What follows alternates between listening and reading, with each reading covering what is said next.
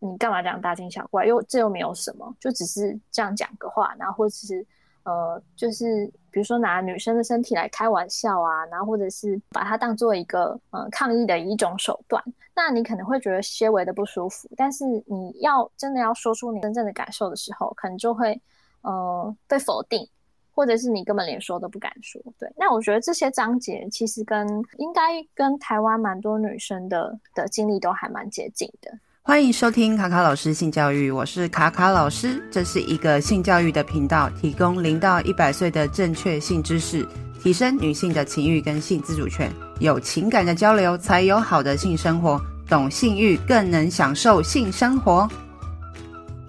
Hello，大家好，我是卡卡老师。我是个很爱看书的人，也办过一些读书会。那我的书单里面有很多都是跟性别议题、亲密关系或者是性相关的心理学的书。那大家如果有印象的话，之前其实我也有录制过哦两集跟呃就是性主题有关的书，就是《性爱好科学》跟《情欲图形》这两本书。然后也有请书友们分享他们参加读书会的一些心得。那这次不是讲。读书会这次是推荐新书，那因为我有一个朋友在博客来工作，他就很知道我就是喜欢的书的类型，所以他就推荐了我这一本叫《红线：我的性记录》。然后刚好他推荐完了我之后，隔天刚好去书店翻，就觉得这本书真的很棒，然后我就买了。然后而且我发现到这本哦，就是最近这几年蛮多，越来越就是有很多翻译来自韩国文学的书。那也包含就是韩国的性教育的书也很多，那像是呃除了呃刚刚讲讲到了性教育的书之外，像最有名的就是八十二年生的金智英，所以其实韩国呃的生活背景其实文化背景跟台湾有一点点像，所以在谈这些性别议题的时候，其实我觉得对以台湾人来讲是蛮容易理解的。那很多以前我们看到很多翻译书都是来自啊、例如说美国或欧洲。的一些翻译书都是以西方世界的文化背景，那以台湾人来看的话，其实还是会缺一点点的，就是共鸣，就是那个部分在生活上，其实好像还是有一点点的落差。那这次看到这本书之后，其实我觉得跟我们的亚洲女性的一些生活背景还蛮雷同的，所以我就想要来聊这一本，就是由韩国作家洪承喜所写的《红线》。我的性记录这本书，那这本书哦引进的推手就是游集文化出版社，所以呢，我也非常的开心，就是能够邀请到就是游集文化的编辑郭佩瑜小姐来我们节目，然后帮我们分享一下这本书。那首先呢，也欢迎我们的佩瑜帮我们啊先打个招呼，介绍一下自己，欢迎。Hello，大家好，各位听众朋友，我是游集文化出版社的企划编辑郭佩瑜。那就是《红线：我的性记录》这本书的呃选书，还有编辑跟行销工作都是由我来负责。那游集文化是二零一四年成立的出版社，那我们主要是出人文社会科学类的书，然后有做一些文学作品。对，对，谢谢佩瑜的介绍。那其实呃，游击文化的书真的蛮多的。那像我自己就是，呃，这一次邀请的时候，我才特别去看，说，哎，他们出了哪些书？然后发觉到我的书柜里面蛮多他们的出版的书，像呃，房思琪的《初恋乐园》啊，《道德浪女》，还有《神与性》，圣经就圣经究竟怎么说？还有《精英妈妈想上班》，还有这一次要推荐的《红线：我的性记录》。那就是也想要问问看，说，哎，有几文化，刚刚有提到说它是比较偏人文社会类的，那他们在选书的部分有没有什么样的信念啊，或原则，或者是说有什么讯息想要特别传递给读者的呢？就是我要先跟大家说明一下，就是游击文化的的公司的出版社的组成的方式跟一般出版社比较不一样。我们公司有点像是一个合作社的概念，就说每个编辑他其实都是也算是公司的股东，那所以我们就没有一个上下级之分，然后大家都是算合伙人这样子。那因为这样的组成方式，所以我们其实可以很自由的选书。就是说，一般出版社的话，可能会，呃，你要经过你的老板，然后主管同意，那可能会需要，呃，去说服上级，说，呃，让他们可以同意你做这本书。那不管是，呃，主题内容的审核，那或者是，呃，成本的考量，这些都需要经过其那个上上级的老板的同意。那但我们的状况就是说，呃，只要编辑有兴趣，然后成本在可接受的范围，那我们大家共识。决同意之后就可以做。对，那要问说有什么信念或是原则的话，我觉得，嗯、其实要讲一个特定的信念，可能要我说也可能没没有办法代替其他同事发言，但我觉得可能就是。呃，跟大家各自的人生经验相关。那我们一开始创设的时候的两大书系，一个叫做运动现场，一个叫做 Misfit。Misfit 就是它其实翻成中文就是说格格不入，那或者是呃歪掉的人。那它其实就是主要是希望能够聚焦在一些比较底层、边缘、非主流，那可能跟这个主流社会是呃的价值观是格格不入的那些人群。那希望可以。呃，谈一些他们的故事，然后让他们可以发声，然后也希望可以让读者意识到说，呃，就是虽然我我们描写的这个对象，然后甚至是读者自己，那还有作者，可能嗯，在某一些层面呢，都有可能是这个 misfit 是是格格不入的一个状态。那红线我的性记录这本书就放在这个书系，那我觉得呃，想要传递给读者的讯息就应该是嗯，希望就是我们会做的一些作品是它的内容是。我们觉得台湾的读者应该会有一些人需要这样子的声音，那可能也可以从中呃得到一些共鸣。那像《红线》这本书的话，就是呃我自己做的是希望做这本书是希望就是呃读完这本书的女生可以不要再受到那些呃主流价值观啊，或者是外界对于女生的一些想象，然后还有要求给捆绑，那不要再。呃，因为就是对，就比如说对女生的一些想象啊，或者是刻板印象，然后或者是希望你呃预预设你会对，比如说性这件事情感到羞耻，那或者是自责，那希望就是女生不要受到这些东西的压抑，然后可以呃透过这本书就是得到同理跟安慰。谢谢佩瑜的分享，我觉得他刚刚讲的非常好。虽然说他们的信念有一部分是说，呃，可以能够让一些就是觉得格格不入的人，然后呃，可以有他们的声音能够被听见。但我觉得格格不入好像有一部分也是在讨论说，哎，不是那么主流的人。可是我觉得女性在这个虽然说大家都说，哎，我们现在社会很进步啊，男女就是好像渐渐权利都蛮对等的。可是其实有时候。在文化层面来讲的话，我觉得女生好像有一部分还不是那么的可以去表达自己的声音。那我觉得这本书就是有，就是有一部分我也很有共鸣，是觉得说，虽然说现在的社会上面还蛮呃尊重女性的，可是有时候在一些文化或社会层面来讲的话，女生还是有一部分是被呃限制的。那这本书我觉得真的就是有表达出部分女生女生在成长过程中的那个经历的声音。也请就是佩瑜可以帮我们分享一下，就是说，因为其实这个作者在台湾其实算还蛮陌生的，就是算是在台湾的第一本书，可以帮我们介绍一下洪承喜这位作者吗？洪承喜这位作者，他大概是，呃，应该是现在是三十岁左右的，在韩国的一个女生，然后，呃，她其实。他的那个在书的折扣页面自我介绍，诶，可以念给读者听，因为想，呃，想说大家可能没有书，不一定有书。他写说，呃，他是钟爱歪歪扭扭、坑坑洼洼、软软烂烂的事物，然后为了所守护所爱的一切，于床铺、书桌及街头展开表演，并且作画书写。那我觉得他这个自我介绍其实就写得非常有他个人的风格。嗯，他说他喜欢歪歪扭扭、坑坑洼洼、软软烂烂的事物，我觉得就是一个非常非主流的一个写法，然后也也是很接近我刚刚说的，就是这个书系他的一个 就是想要描写一个呃格格不入的人，对，他其实就是这样子的一个人。那他呃在韩国，嗯、就是他跟他姐姐其实呃很早就开始参加各种社会运动，然后他就是。呃，也会做一些表演艺术或者是行为艺术，然后就是参加一些抗争。那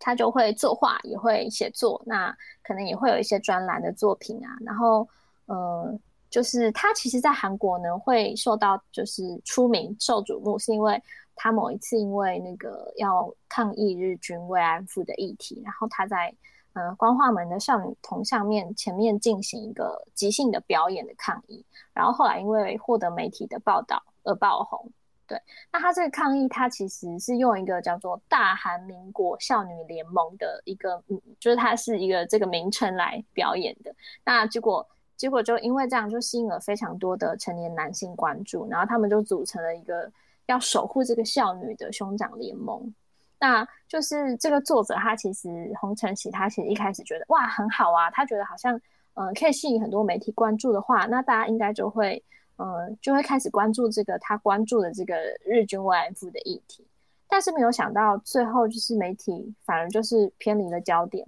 那这个说要守护他的那个兄长联盟呢，反而就是有点物化他的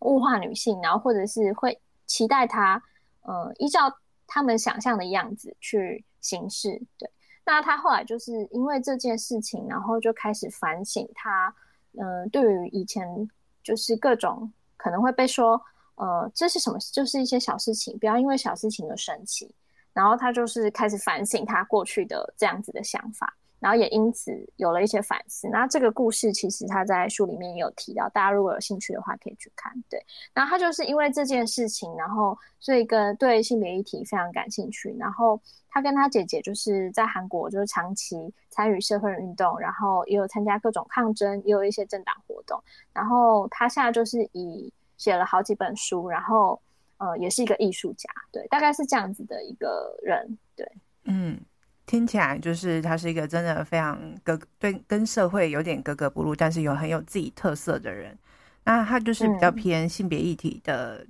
文字工作者之外，嗯、他也是一个视觉创作的的人嘛。那你觉得，就是说，你刚刚已经有先帮我们分享了一个故事，就是说他在抗争的过程中有一些新的反思。那除了这个故事之外，你觉得有哪个部分，其实你还蛮有感觉的，然后想要特别推荐给读者的？呃，我觉得，其实我看到这个问题的时候，就觉得哇，好难选哦，因为我觉得，嗯。有点要看，就是说，呃，今天要推荐的给是哪一类的读者，我可能会比较考虑这个问题。比如说第一章身体的部分，我觉得如果是年纪比较小一点的青少女，我就会比较推荐他们这身体的部分，因为我觉得，呃，青少女时期可能会对自己的身体的变化会有一些探索，比如说，呃，什么是高潮，然后还有。呃，第一次发生性行为的经验，那其实呃，一般社会或者是师长亲友可能都会给你一些，比如说女生的身体很宝贵啊，然后不要随便的失去贞操。如果你随便跟男人上床，他们就会觉得你就是很随便，然后或者是这样，以后你的男朋友或是先生就会觉得你就脏了这样。对，但我觉得就是第一章他其实是想要嗯。在抗拒，就是在在翻转这个这样子的一个想法。那我觉得，如果是呃比较年轻一点的女生的话，妹妹的话，我就会比较 推推荐大家读第一章。那其实呃我自己觉得，我在我在做这本书的时候，我自己觉得比较有感觉的是第二章跟第三章。第二章是在讲女人，第三章的标题是他们。那第二章的部分，我觉得。我看到那个呃，这个小标题叫做“我不因小事而愤慨”，对，我就我就觉得，嗯，跟自己自己先前的一些经验蛮接近的。就是他这个这几篇章节，他其实是在讲说他，因为刚刚有提到说这个作者他会常去参加一些社会运动嘛，然后所以他在这参加这些运动的时候，大家就会有一些抗争的一些，比如说。表演啊，然后或者是作画啊，然后或者是写文章啊，就会运用一些形象去抗议。那他就说有一次，呃，他有一个前辈就画了一个画，然后结果就放到网络上之后，被大家骂说这样子是物化女性。然后那个前辈呢，就就好像还问他说：“哎，真的有这样子吗？你觉得嘞？”然后他那个时候的第一个瞬间的反应是说：“就是大家干嘛？因为为了这些小事而。”愤怒呢，就说连这种事情都要抗议，为什么不团结起来去对抗更大的敌人？对，那我觉得，呃，如果说有在关心社会或者是政治议题的话，可能也很蛮容易在圈子里面看到这样子的一个状况，就说这个不只是韩国的现象，在台湾也是会时常出现。就是说，你可能女生在呃从小到大的一些各种事情里面，你可能会常常。有一些事情，你其实隐隐觉得不舒服，或是觉得，呃，我觉得有点被冒犯，但是可能别人都会觉得，你干嘛这样大惊小怪？又这又没有什么，就只是这样讲个话，然后或者是呃，就是比如说拿女生的身体来开玩笑啊，然后或者是呃，把它当做一个呃抗议的一种手段，那你可能会觉得些微的不舒服。但是你要真的要说出你真正的感受的时候，可能就会呃被否定，或者是你根本连说都不敢说。对，那我觉得这些章节其实跟呃，应该跟台湾蛮多女生的的经历都还蛮接近的，所以我觉得第二章这个也蛮推荐。对，那第三章的话，呃，他是在讲性跟权利。我觉得很多男生可能会呃觉得很不公平，或是会觉得，哎，现在台湾明明就已经非常性别平等啦，就是到底是在抗议什么？就说女生为什么一直还说有性别歧视问题？就明明就都没有啦。然后他们可能会反而甚至还觉得说，哎，女生还比较多好处吧？就说，呃，就像漂亮的女生啊，就可以得到什么，然后所以你什么长大以后只要嫁找个有钱的人嫁了就可以了。然后其实就是在经济上面的压力没有这么没有这么大，然后或者是说我们女生在性方面有价值，然后所以也比较容易受到关注。对，但是，呃，在第三章他这个作者就提到说，他觉得。这些言论，然后或是这些男性，他们生会感到不公平，但其实他们羡慕的女生都是年轻貌美的，然后没有问身心问题，不胖也不老，对。但事实上，就是不可能所有女生一辈子永远都是这个状态，对。而且，呃，他们说的这个，呃，有权利的这个有性的方面的权利的这个女生，她有权利的前提是。不能触怒父权，不能触怒，不能触怒拥有权利的男性。对，那这个这一章，我觉得呃有一个小章节叫做“女人被爱的前提”。对，我觉得这章就是他的写的方式有点讽刺，那我自己读了，其实觉得非常有趣。对，那这个这这个部分也推荐给大家。好，谢谢。那我对，嗯，谢谢佩宇。刚刚提到说，他觉得女人。与被爱的权利跟第二章跟第三章是你最推荐的嘛？对对，好，那我觉得他刚刚讲第二章的时候，其实我也蛮有感，就是说，哎，女生好像有时候在一些场合觉得不舒服的时候，当你想要表达自己的声音的时候，有些人会觉得说，你除了大惊小怪之外，他会觉得说你在破坏那个当下的和平跟和谐。就是说，当你发发表你自己的声音的时候，他会觉得说你好像在破坏。现场的一个气氛，所以有时候我蛮能够感受那个当下的那个不舒服的感觉。有时候我会表达出来，然后当下大家会觉得说：“你为什么要把把气氛弄得这么僵？”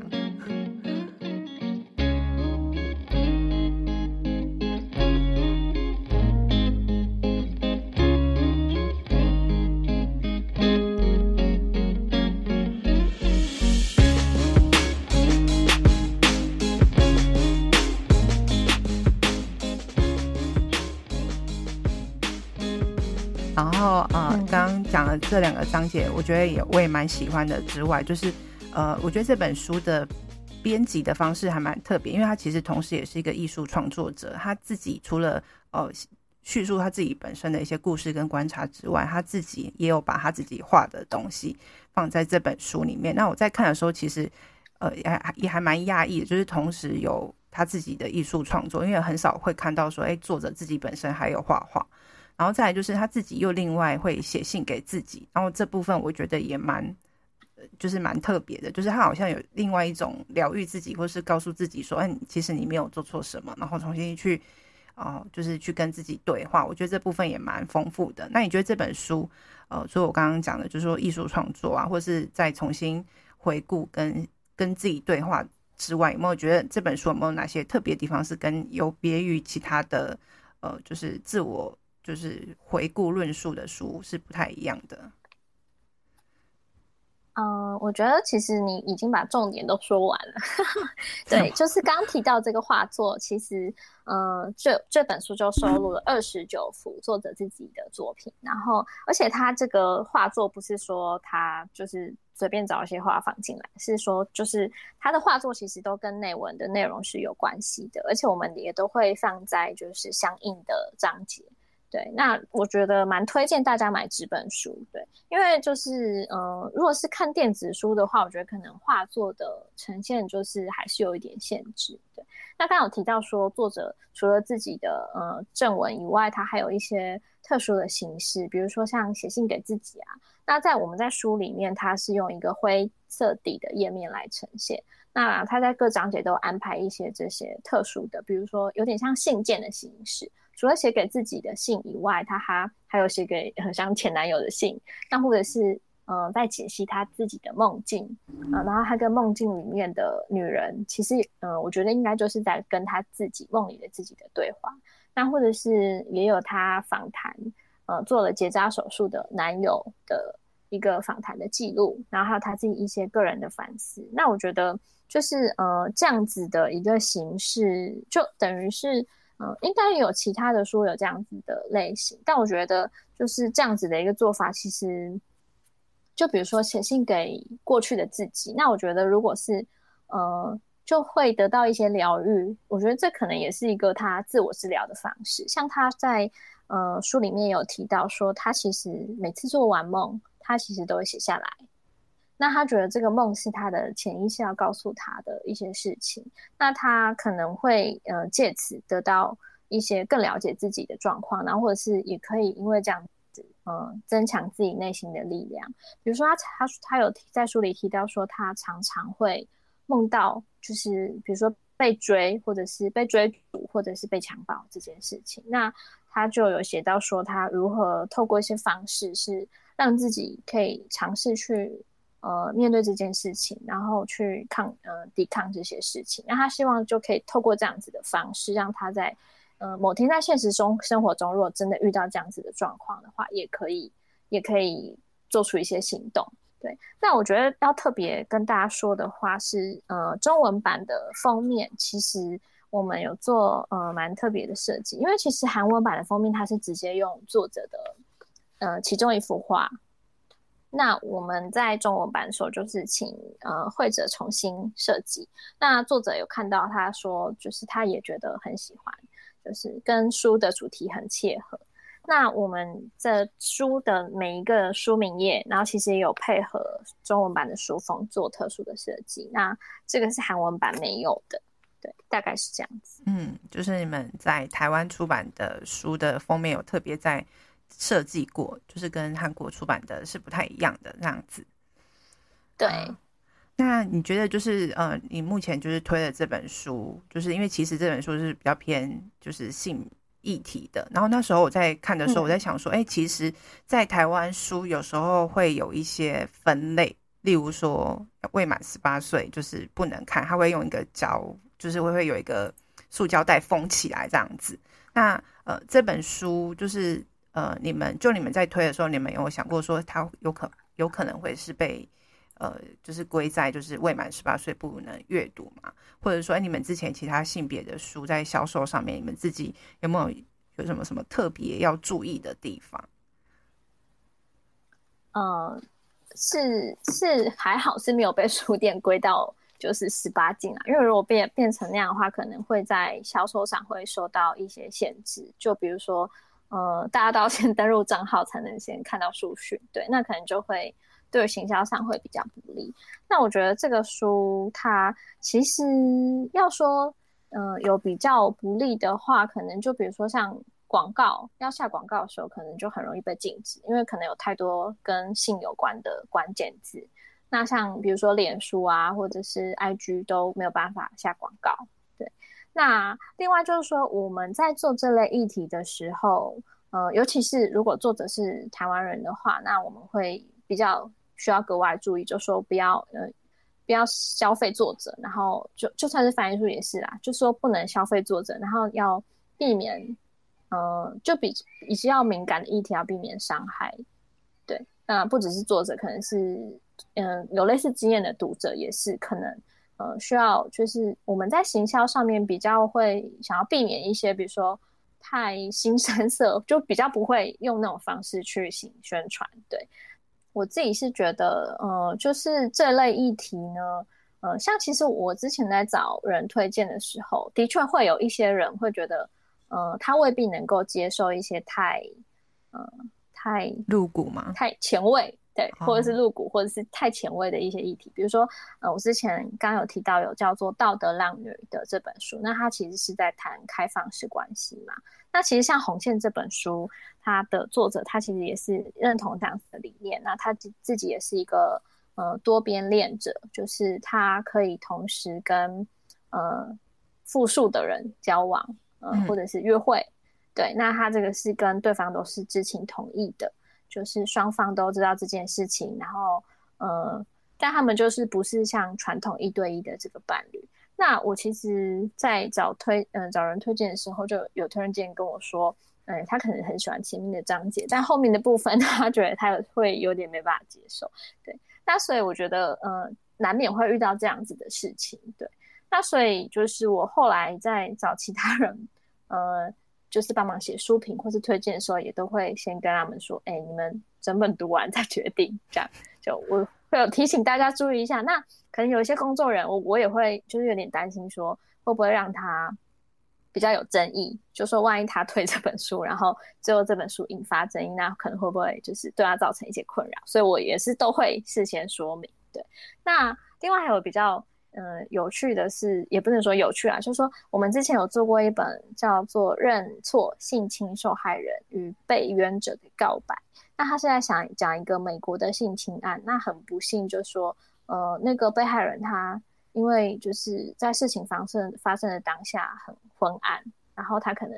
状态也不好，那他后来就是指认的时候认错了，那是在讲这样子的故事。那其实做这本书，呃，我们是跟冤狱平反协会一起合作的，对。但这这个这议题真的蛮敏感的，因为我觉得，嗯，就是可能被性侵的女生很多都已经。要他们说出来这件事情就已经够困难了，那现在又要再进一步去谈说，呃，他被性侵，然后他又认错人，然后甚至害了一个人，呃，就是被冤枉，然后、嗯、对，那这件事情其实是很很微妙，然后你很可能会触动很多微妙的情绪，尤其是可能男生会觉得，对啊，我就觉得我有可能就是被冤枉。然后他们也会觉得，可能就会说什么，又不是说性侵的人被说我被性侵，然后说怎么样，就是会又会导致，呃，就是被性侵的女生她说的话，可能又会受到双重的一个质疑。对，那所以我们在做这本书的时候，也是有特别需要小心，就是希望不要特别的强化这个部分，很怕担心会引起啦，引起。就是我们没有预料到的反应，但事实上，其实我觉得不知道是大家对于书没有那么的关注，还是怎么样。其实事实上，就是在行销过程中都还好这样。嗯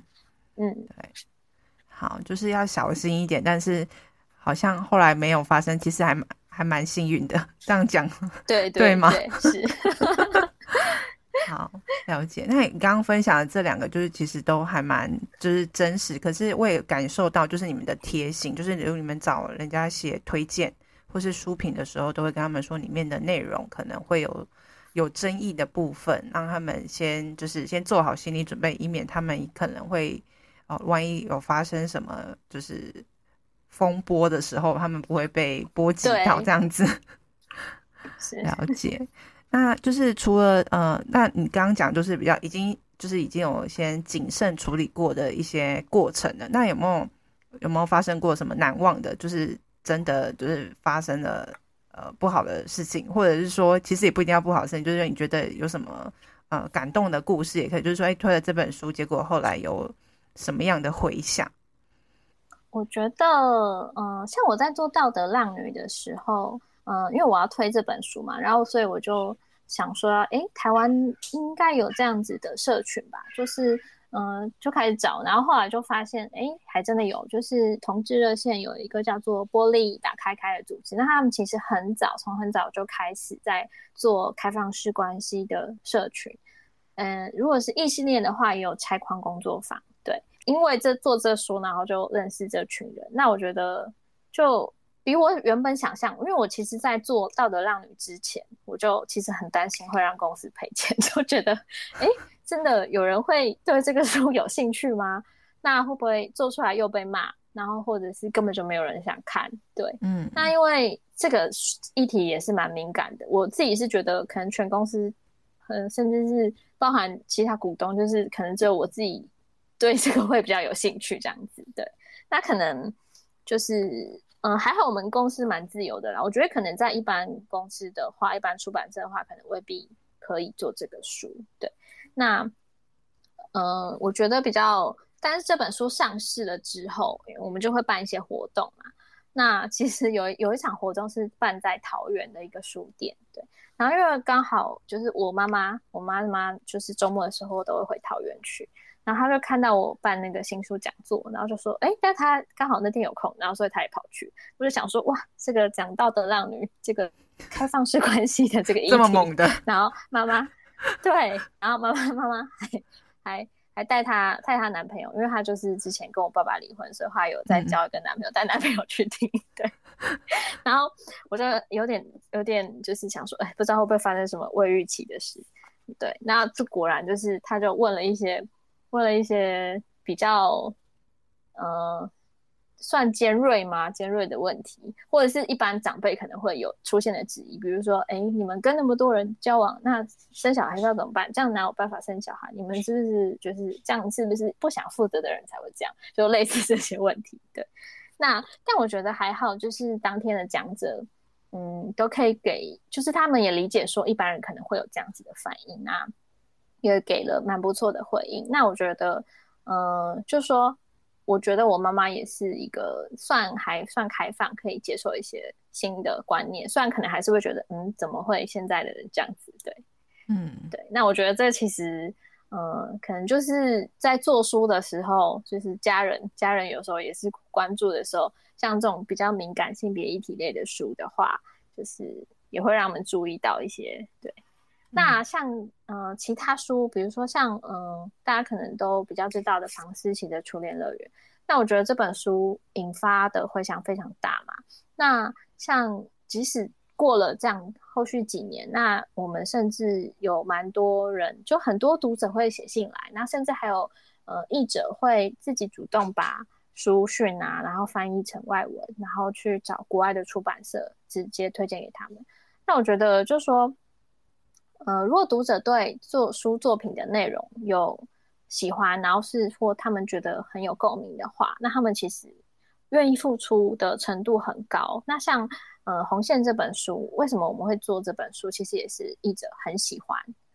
译者很喜欢这本书，然后他主动把整本书都翻译完成，然后找版权代理公司推荐给我们。所以，那我觉得很多，所以是他自己主动找你的。呃，他先译完，呢，他就在韩国读到这本很喜欢，然后他就翻译完成，然后但他不是直接找我们出版社，他是找一个韩国的版权代理公司。OK，对，呃，可能一般人不知道，就是说，呃，我们如果跟国外出版社要谈签书、签翻译书的时候，通常中间会有一个版权代理的公司，就是说他会呃在各个国家之间协助各个国家的出版社。去交易书的版权，嗯，对。那像对，那这个家公司它是在韩国，但就是呃，那个版权代理公司的负责人他是可以讲中文的，然后有的是可能会英文，然后会韩文这样子，然后所以他就是居中协调，就是写信投稿到我们这游击文化，然后就说，哎，现在有他们推荐这本书，然后有译者已经把整本书都翻译完成了，那我们有没有兴趣？那我读到之后就觉得，嗯，很想做，对，然后所以就做了这本书。那我觉得，呃，很多的书的缘分其实就是透过大家的热情这样牵成的，嗯嗯，了解。那他同时也有就是接触其他的出版社吗？还是说先锁定你们？哎、欸，这个我就没有问哎、欸，有可能有投给其他人.对 但是可能可能只有我回吧。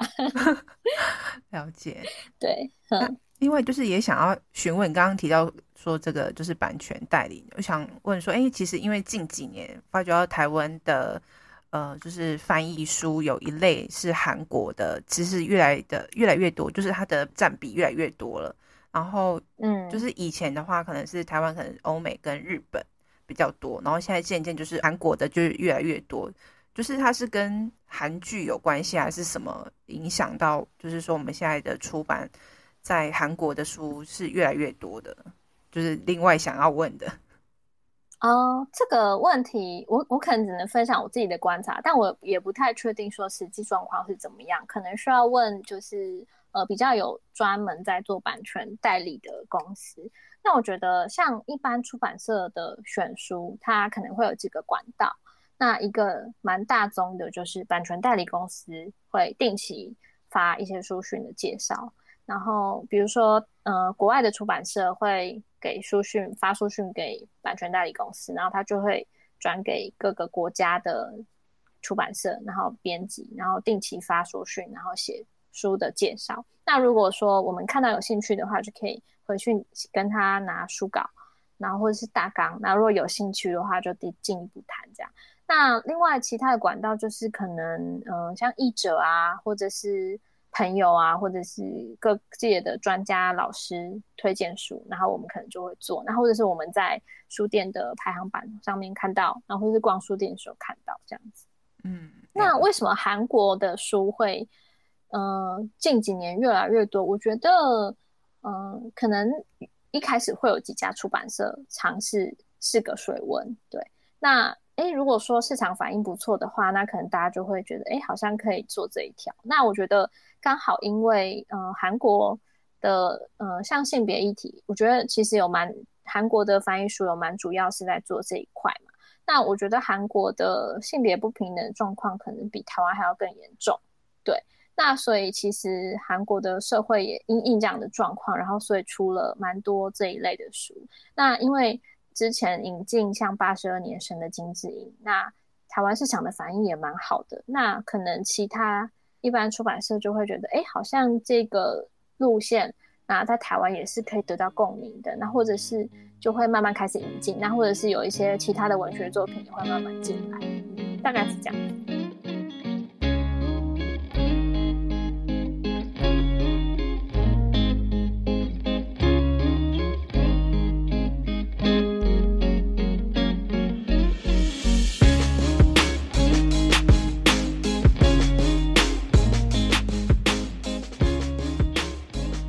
到刚刚觉得讲一讲，然后有一部分漏掉了，然后我想要再跟大家多聊聊的，多聊聊。哎、我想要推荐大家，如果是对性别议题有兴趣的话，想推荐另外一本书，叫做《解套》，它的全名是《解套：爱情、婚姻与家庭价值：西好莱坞到中国西部》。我觉得这书可能内容听起来有点硬，它其实大家其实。讲的故事是很有趣的。那这本书的作者是美国的一个社会学家，那他就是讲了好几个地方的故事。第一个是美国洛杉矶男同志的社群，他是在讲说，呃，这个社群他们怎么自行打造他们的亲密关系还有家庭。对，那这本书的书名叫做《解套》嘛？什么叫做解套呢？就是他其实是要说，呃，一般人对家庭的想象。